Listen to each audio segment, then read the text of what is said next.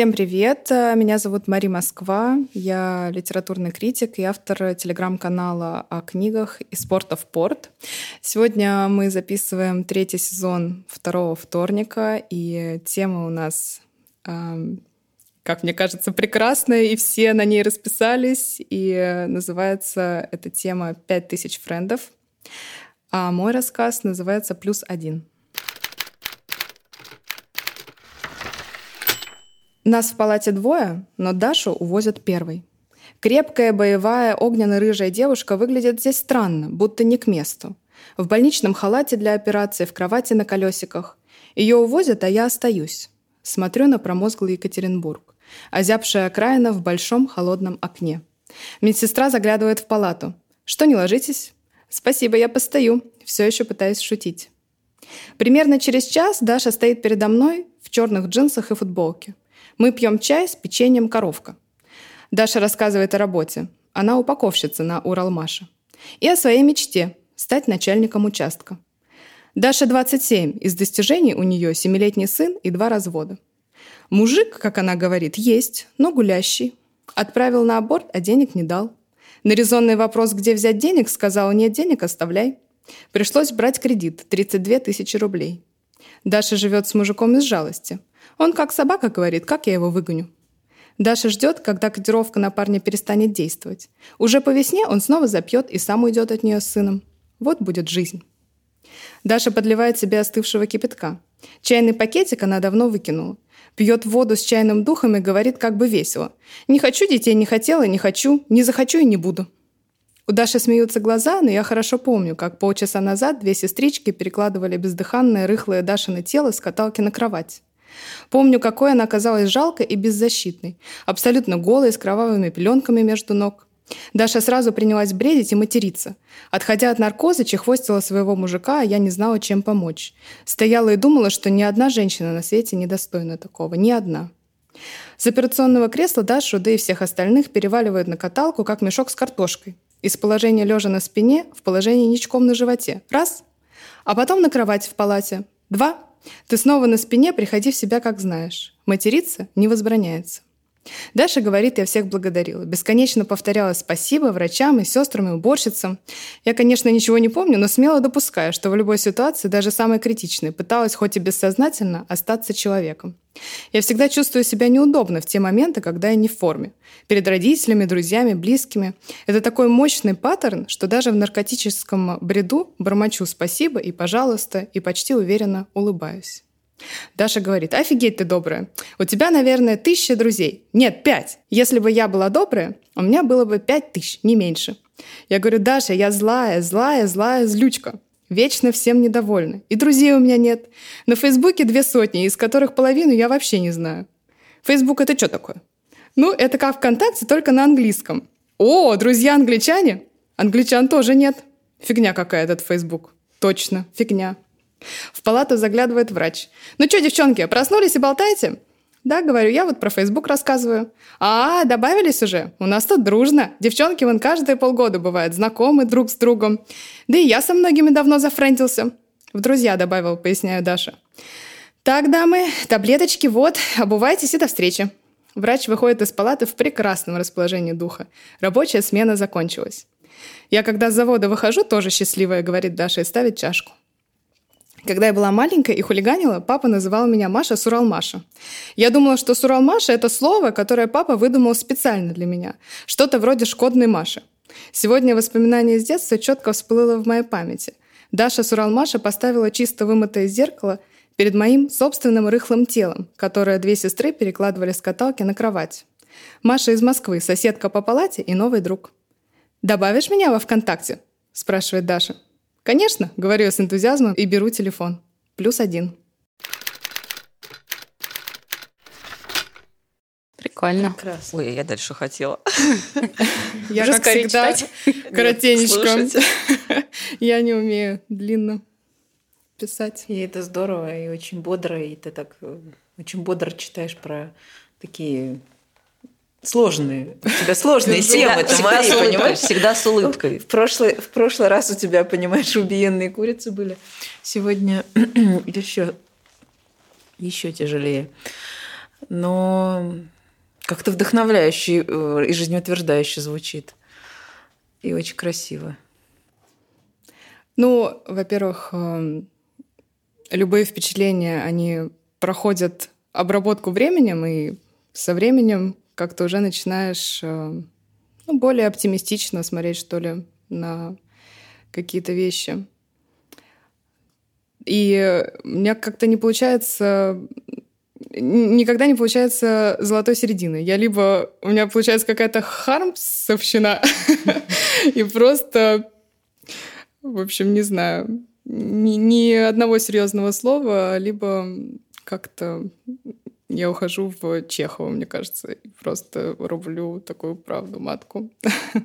Но здесь, мне кажется, как раз нужный баланс очень был между вот этой вот реальностью. И вот эти вот, конечно, твои словечки, вот ты в прошлый раз считала, и в этот раз ты в этот раз, два, они какую-то очень такую хорошую легкость тексту придают.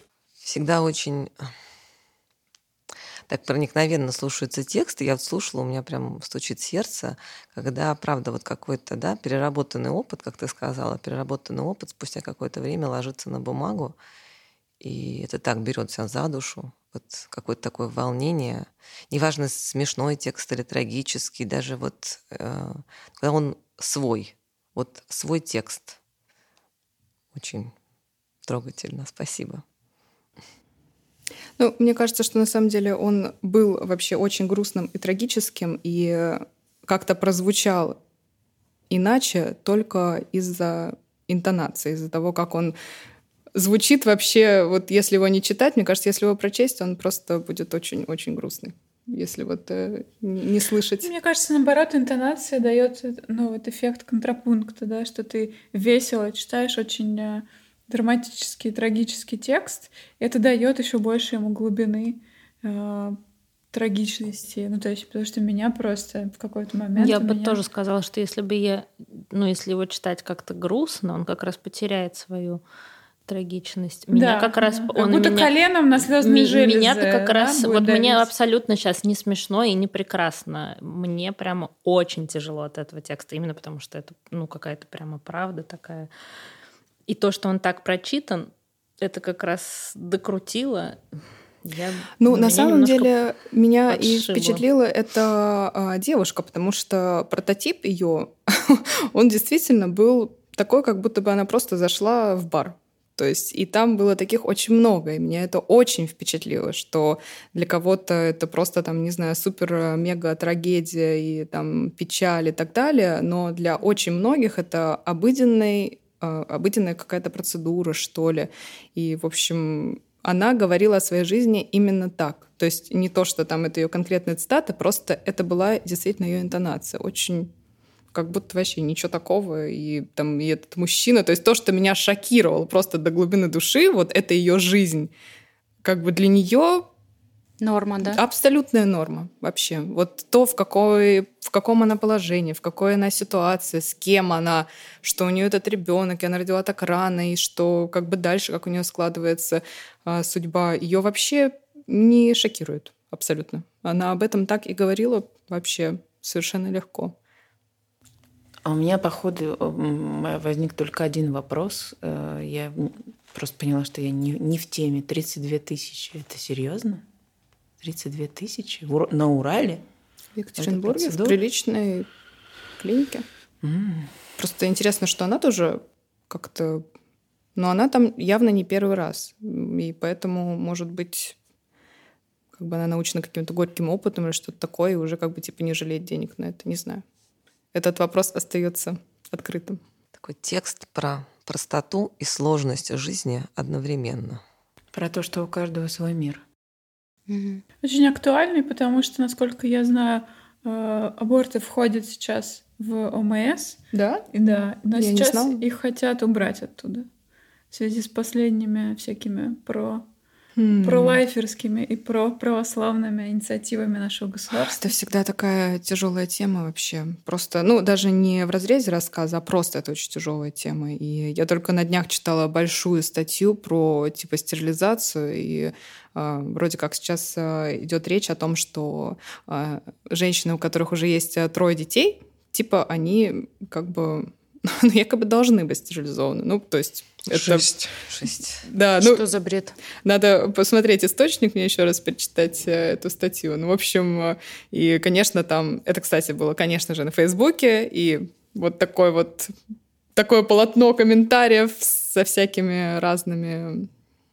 Ну, в общем, Час от часу не легче. Да.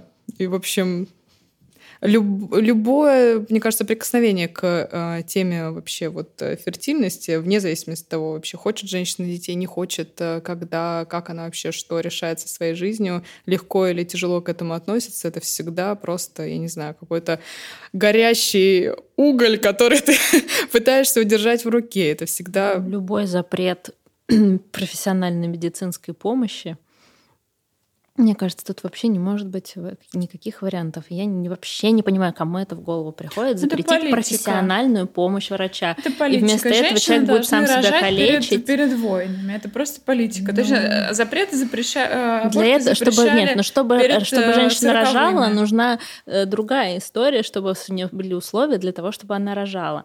А если тебе нужно получить медицинскую помощь по той или иной причине, Слушайте, ну история. я боюсь, чтобы действительно не перешли опять к подпольным абортам. Вот, что, это же самое а, страшное. Это... Я просто хотела сказать, что да, обычно вот эти тексты, то есть я была, я не знаю, мне кажется, больше месяца под впечатлением от книги «Старобинец», э, посмотри на него, и Оля Головина вот как на каком-то одном из наших писала очень тяжелый рассказ про это. Я удивляюсь и восхищаюсь, как тебе удалось об этом сказать вот так. Красиво. Да. Спасибо тебе за это. Спасибо вам. Это был э, рассказ «Плюс один», и наша тема в третьем сезоне «Пять тысяч френдов». Я передаю слово голосу второго вторника, нашему самому сексуальному голосу. Передаю слово Оле Будановой.